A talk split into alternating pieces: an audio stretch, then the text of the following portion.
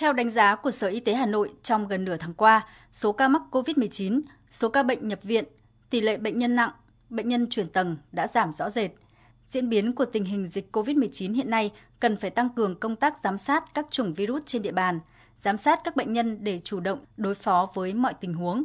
Ngành y tế Hà Nội đề xuất tiếp tục thực hiện kế hoạch bảo vệ, giám sát người có nguy cơ và nguy cơ cao, đẩy nhanh hơn nữa tiêm phủ mũi 3 cho toàn bộ người dân,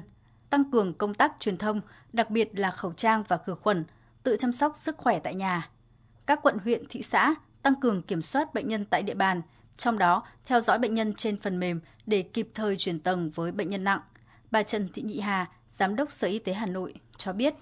Việc phân tầng, phân ờ, tuyến trong việc thực hiện điều trị à, cho người bệnh, Hà Nội đã xây dựng rất kỹ càng tại các phương án và đánh giá phân luồng phân tuyến trên cái hệ thống phần mềm công nghệ thông tin để mà có thể ờ, chuyển bệnh nhân ờ, đúng tuyến, ờ, đúng tầng làm sao mà bệnh nhân cũng được theo dõi sát và phát hiện cái việc chuyển tầng cách kịp thời nhất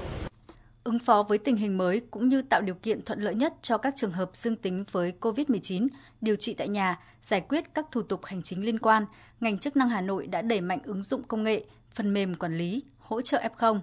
Theo ông Nguyễn Việt Hùng, Phó Giám đốc phụ trách Sở Thông tin Truyền thông Hà Nội, đây là một giải pháp trong chùm giải pháp tổng thể để hỗ trợ người dân và đội ngũ y tế cơ sở. Tận dụng cái nền tảng phần mềm mà, mà, mà chăm sóc F0 tại nhà để phát triển phần mềm lên thêm những cái tính năng như là cho phép là trả bốn cái mẫu kết quả xét nghiệm này à, giấy nghỉ ốm này đơn thuốc này và giấy xác nhận khỏi bệnh này cho người bị f0 điều trị tại nhà qua mạng để cho giảm tải cái việc là xếp hàng.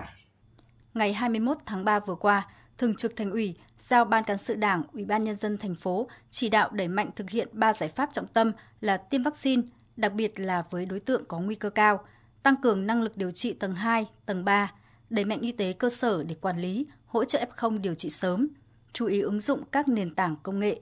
Ngành y tế và các địa phương phải chú ý quản lý, điều trị người bệnh là trẻ em, phụ nữ mang thai, người cao tuổi, người có bệnh nền.